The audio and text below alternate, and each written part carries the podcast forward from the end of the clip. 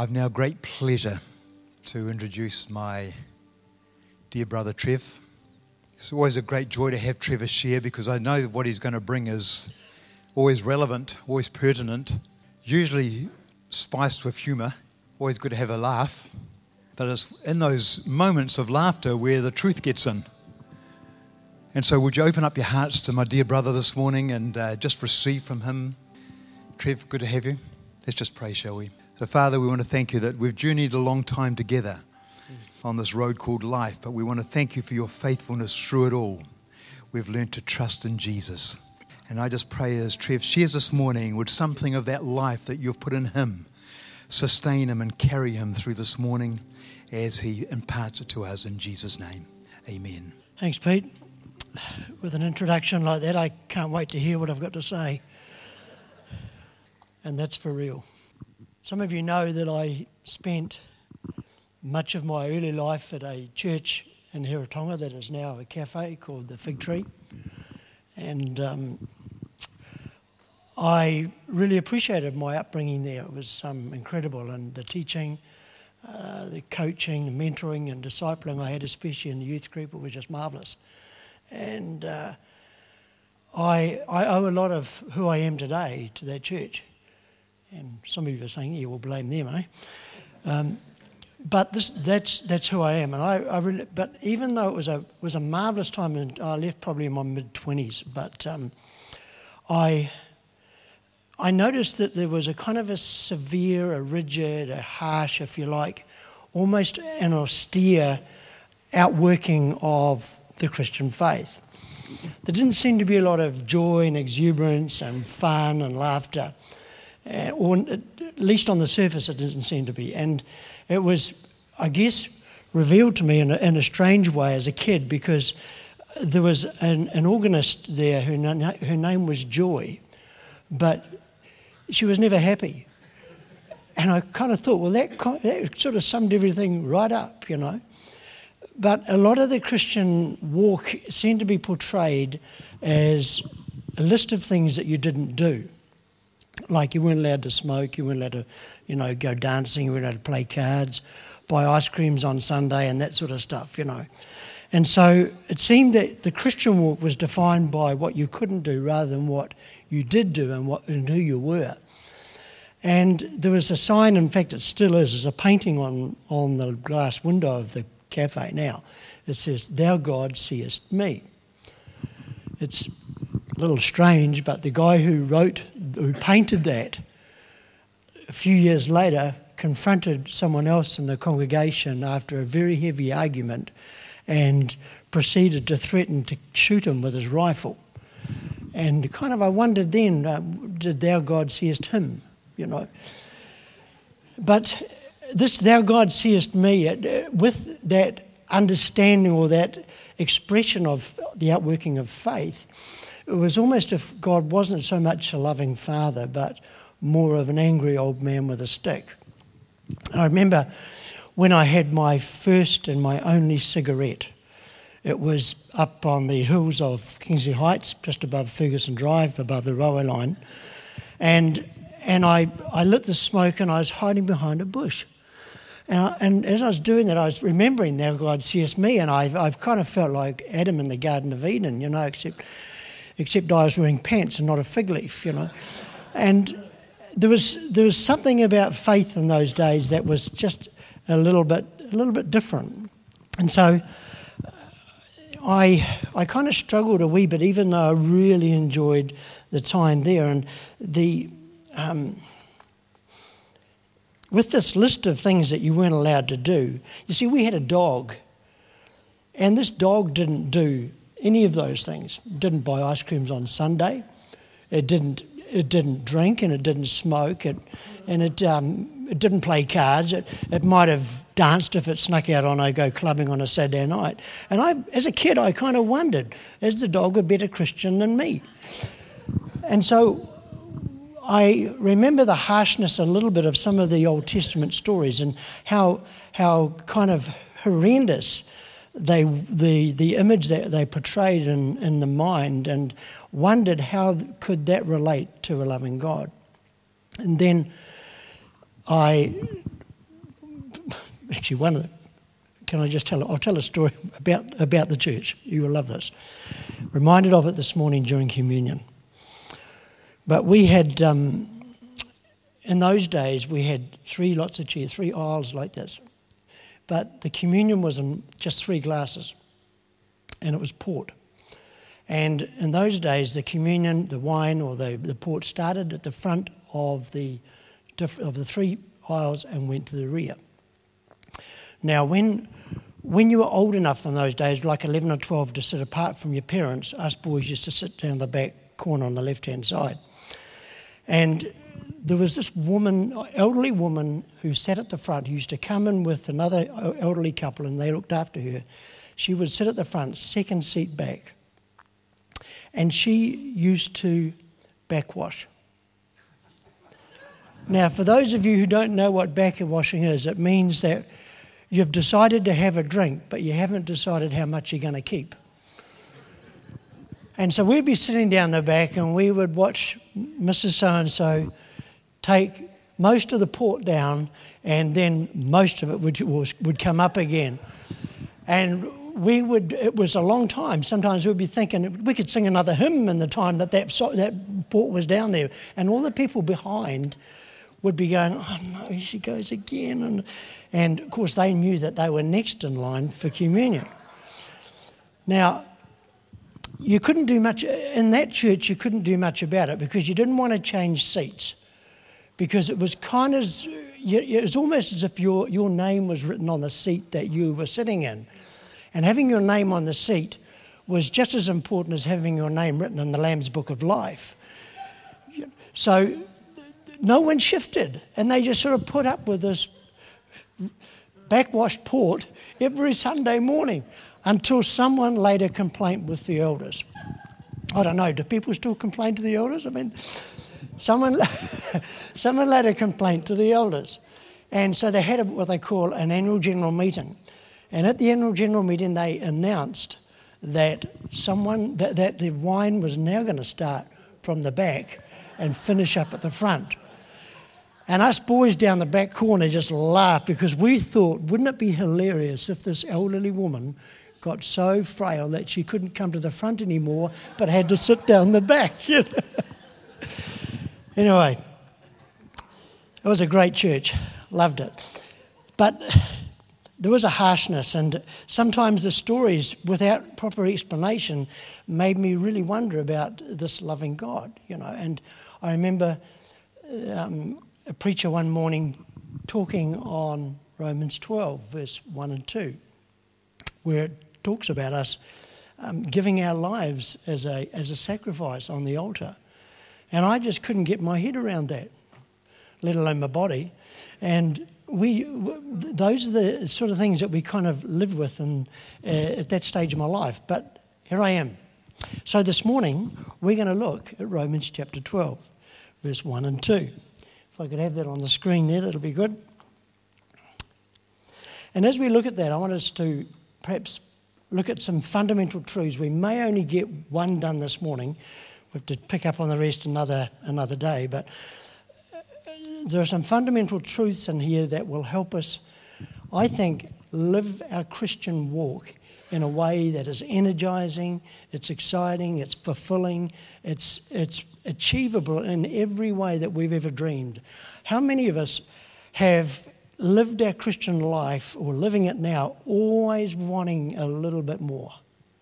Always, almost, you know, you know the term sweet spot, where we, we're wanting to hit that spot. We know there's problems, we know life is not easy, but we somehow want to grab hold of everything that God has for us.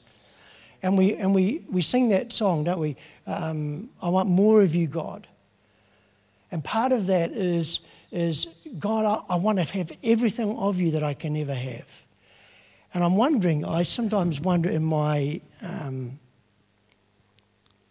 stupid capacity sometimes whether when we sing that song, I want more of you, God, whether God has coached the angels in heaven to be singing to us, saying, He wants more of you, church.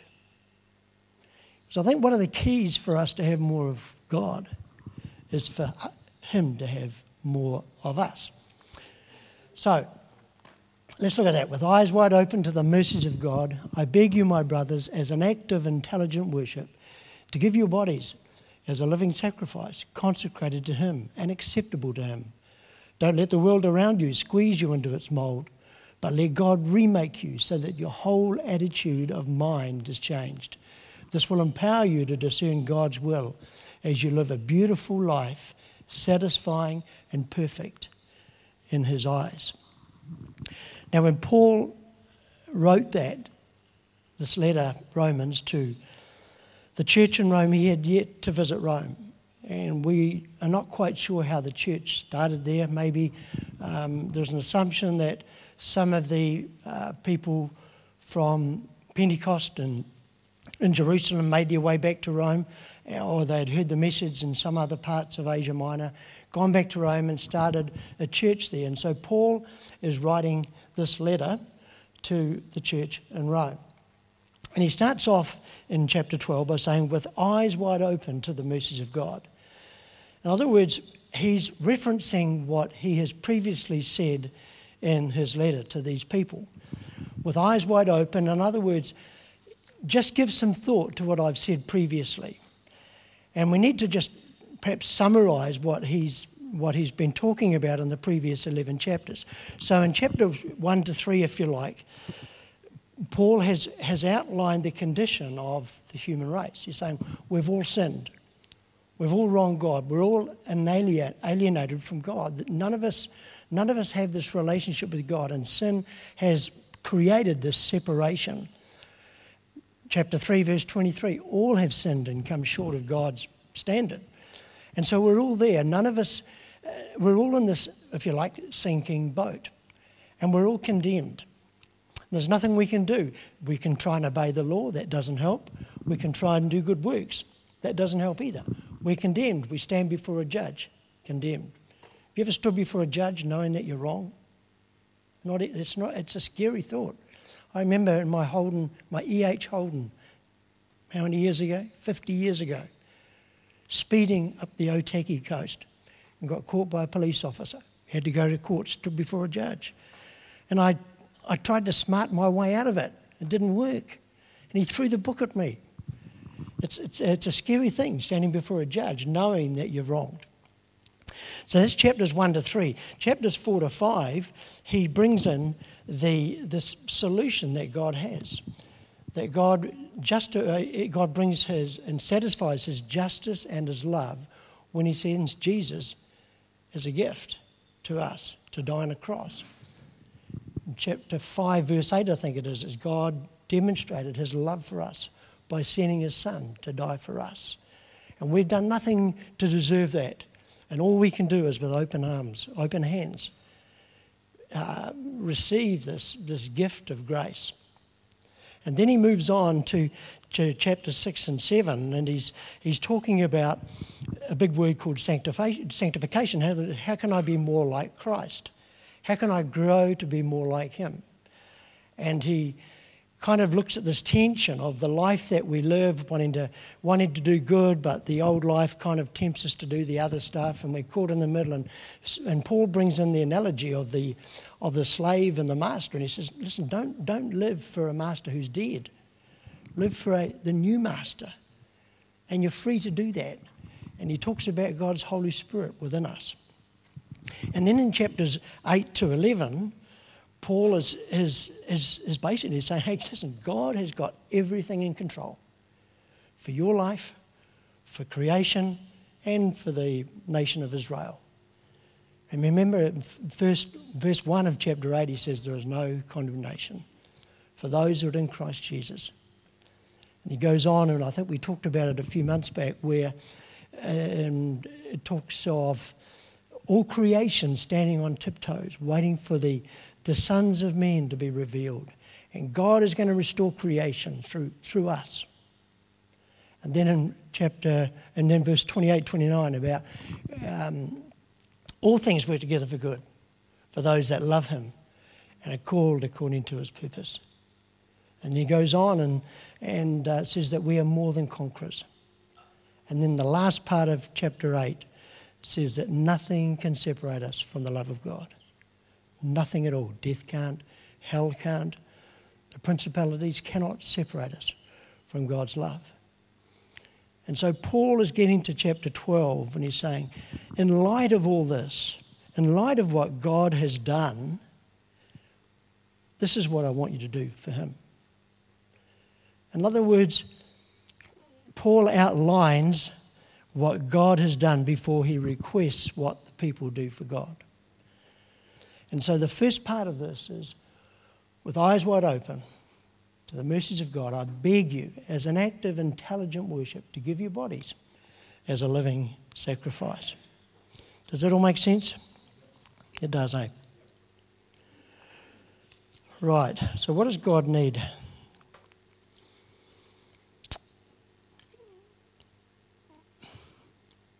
God wants and God needs a gift. We all give considerable thought to a gift we give, don't we?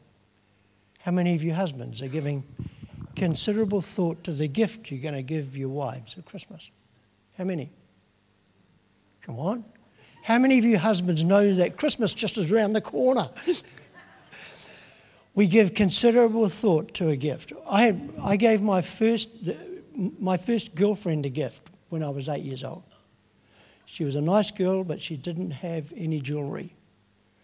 Now, my mother had lots of jewellery, or I thought she did. My mother had a duchess. You know what a duchess is? Eh? It's, it's not the wife of a duke. A duchess is a chest with a recessed bit in the middle and a mirror that kind of pivots. Who's got a duchess? Right, okay. Guys, put your hands down. You don't have duchesses. And my, my mum had some, had some jewellery on the duchess. And I thought she had too much. And so I took a brooch and I took it to school and I, I gave it to Debbie.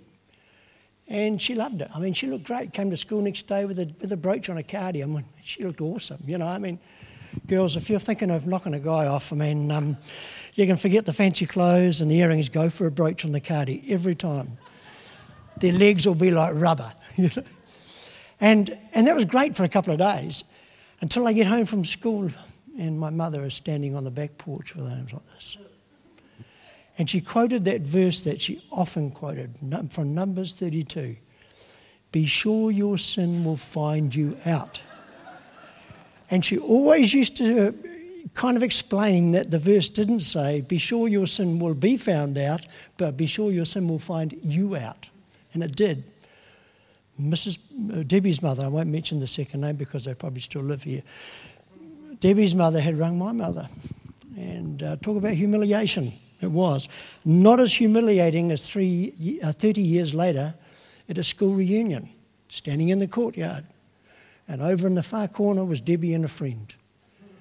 And Debbie touches the friend's arm and points over to me and as if to say, There he is. You know, humiliating. A gift. We all give gifts. Let's give considerable thought to the gifts that we give. What does he want? what does God need? Ultimately, He doesn't need our good works. He doesn't want us to, um, He doesn't want our words, He doesn't want our money, and He doesn't even need our singing on a Sunday morning. He doesn't need our morality, He doesn't need our good behavior. What He really wants is me. Paul is saying, gift this body to the one who can change your life. All right, so let's look at that. Let's look at the body we give, or the body given. Okay. So, in light of his mercies, his goodness, the gift we give is our bodies as an intelligent act of worship. One of the translation talks about a reasonable expression of worship. And this is the only part in the New Testament where the word reasonable is used. And the Greek word for that is logikos from where we get our word, of course, logical. So, what Paul is saying, that in light of everything that God has done for you, the most logical thing you can do is to give your body to Him. Now, why does, why does he talk about bodies as a sacrifice? Because we often just saying, I give my life to God. So, why does Paul here talk about bodies? I want to suggest three things. We give our body firstly because it's the container of all that we are, it's the vessel in which we live. Secondly, it's the public or the visible part of me. The message translation says this Take your everyday, your ordinary life, your sleeping, your eating, your going to work life, your, work, your walking around life, and place it before God as an offering. See how practical that makes what we give God as a gift. And thirdly, our bodies are the problem. It's our humanness that is tainted and damaged by sin. It really is. For example, the mouth. The first, the first thing that should be consecrated are our words, what drops from our lips. Um, James probably, definitely says it better than I could. So let's just read what James says about the tongue.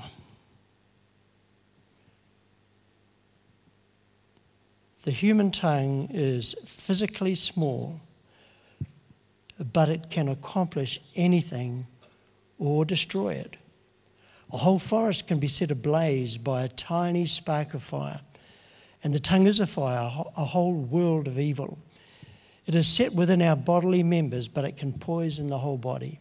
It can set the whole of life ablaze, fed from the fires of hell. Beasts, birds, reptiles, and all kinds of sea creatures can be, and in fact, tamed by man. But no one can tame the human tongue. It is an evil, always liable to break out, and the poison it spreads is deadly. So, the first thing that we, when, we, when we're talking about giving our body or giving our life, we, we need to be so conscious of the words that come off the tongue. They can destroy, they can create a fire. What about our ears?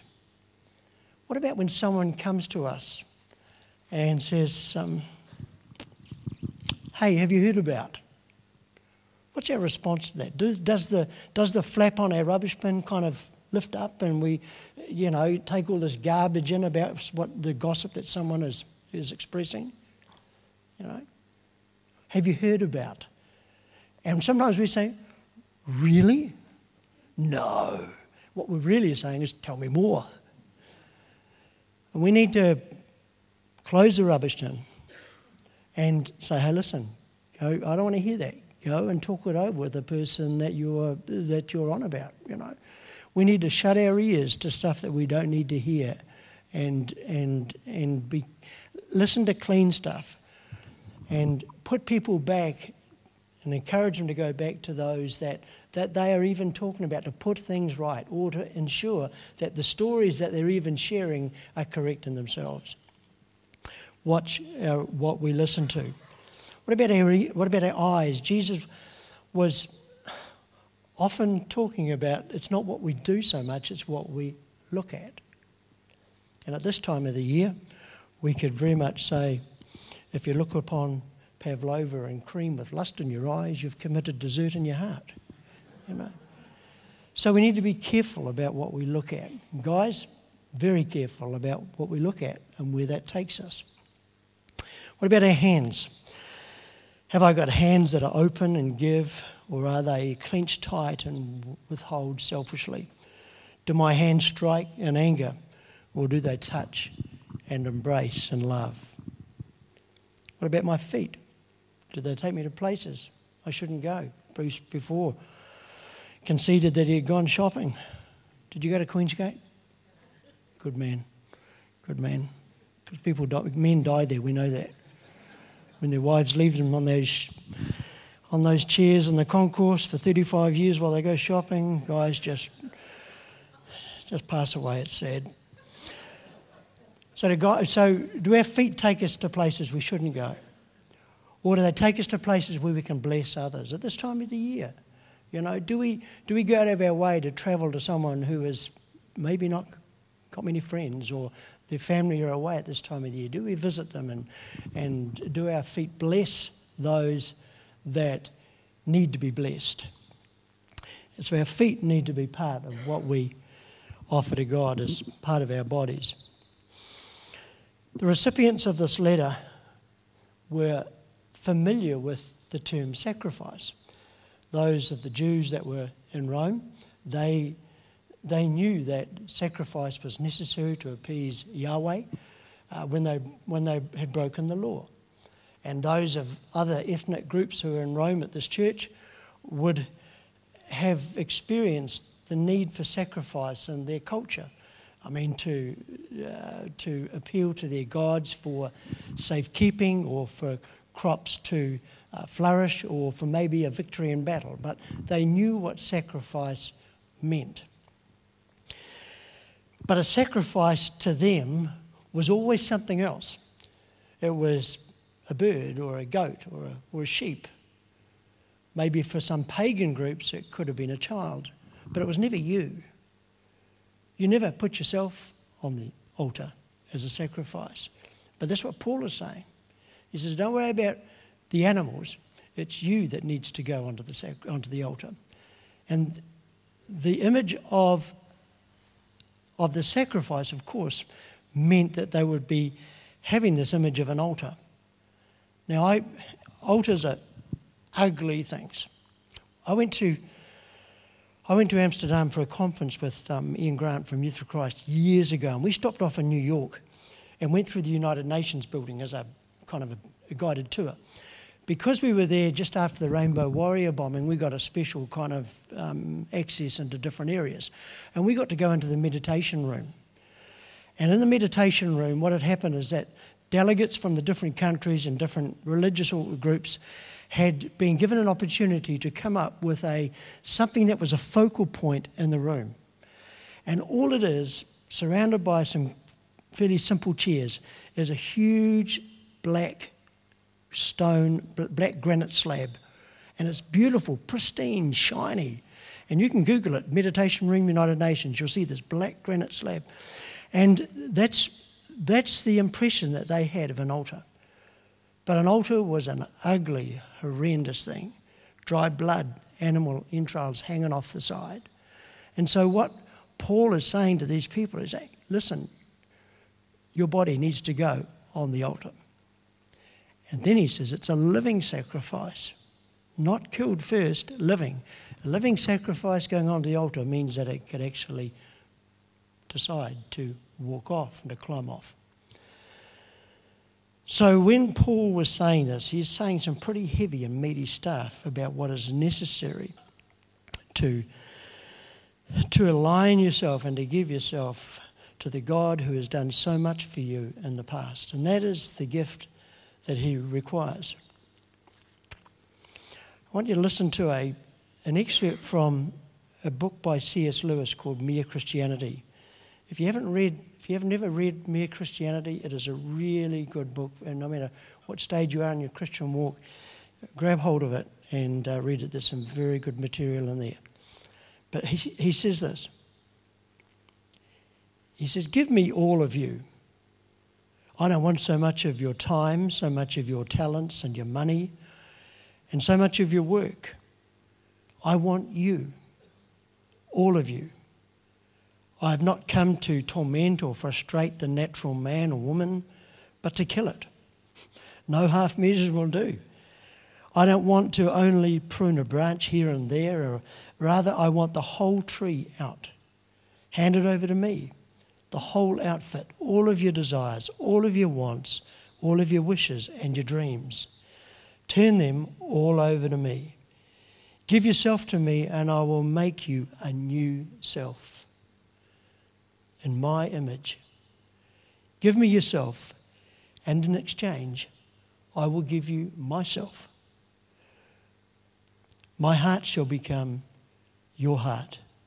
My will shall become your will. Isn't that good?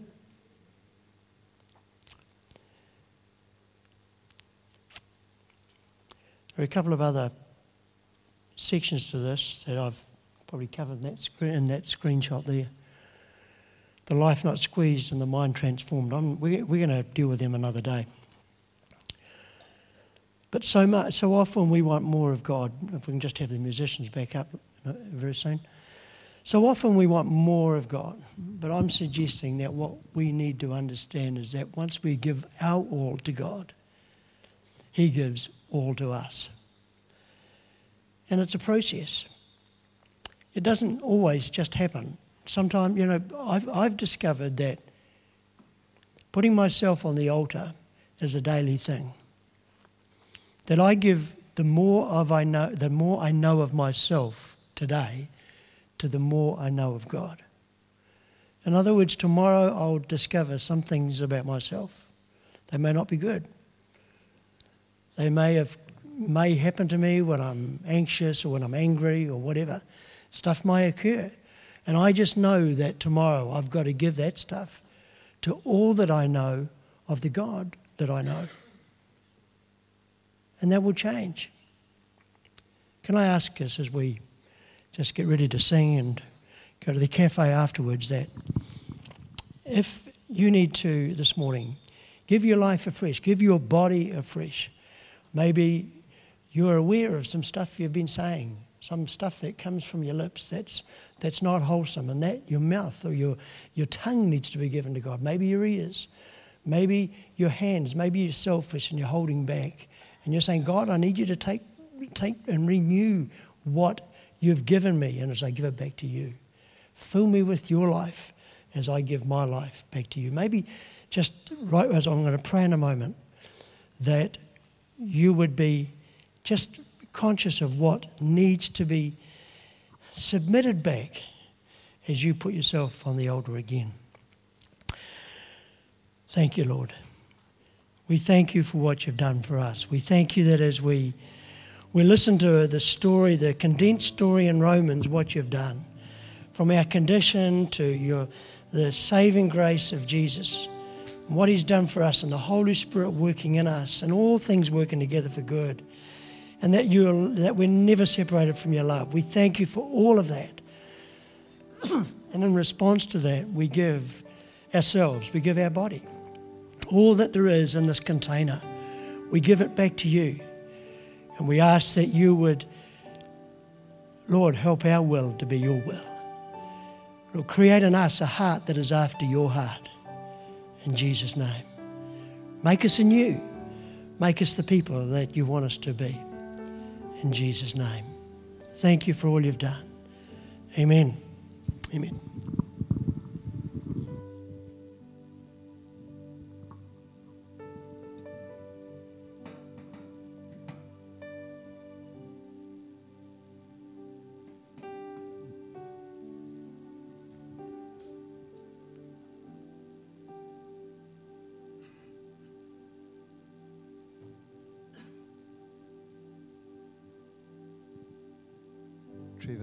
You so much, my brother. That was good. That was very good. I've just sprung something on the musicians this morning. Hope we can pull it off, but I just felt that we needed to sing a song that goes back several generations. But it's just very simple. It's just a song that goes, He's all I need. Jesus is all I need. And this morning, you're sitting here and maybe you have never started on this journey. Maybe you've never considered that there's an that God might want to do something in your life. Maybe you've never surrendered. Maybe you've never put your life on the altar. Ever. Maybe you've gone through church and you've missed all of that. I mean, I grew up in the church in Nelson and, and I missed it for many years. And maybe you've missed it too, but as we just close this service, let's sing this song. There's no words to go up, but I would really encourage you to reach out to God today and just declare in your heart of hearts that He is all you need. Try and remember the words. He's all I need. He's all I need. Jesus is all I need. He's all I need. He's all I need. Jesus is all I need. Let's stand together, shall we? Come on, just stand and you, very simple. Take him now. I take him now for all that I need. I take him now. I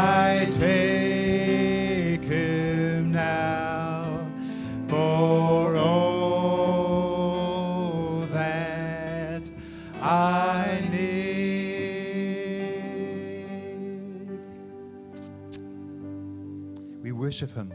That's the verse, the last verse, isn't it? We worship him. We worship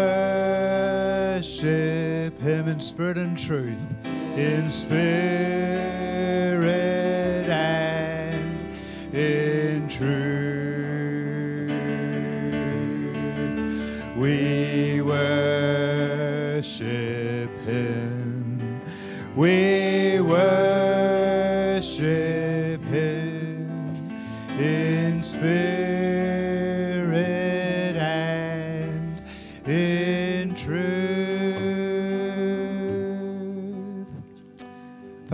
Thank you that you love us. I want to thank you, you reached down, you grabbed us when we couldn't do anything. And today, Lord, we've been encouraged to lay our lives back on the altar, to give it up, to say, I surrender, to say, Lord, you're all we need. Father, we do that today. We do it today because we love you, because of what you've done for us. Father, we thank you in your precious name and for your glory. God's people said, Amen and amen. Thank you once again, Trev. Appreciate that.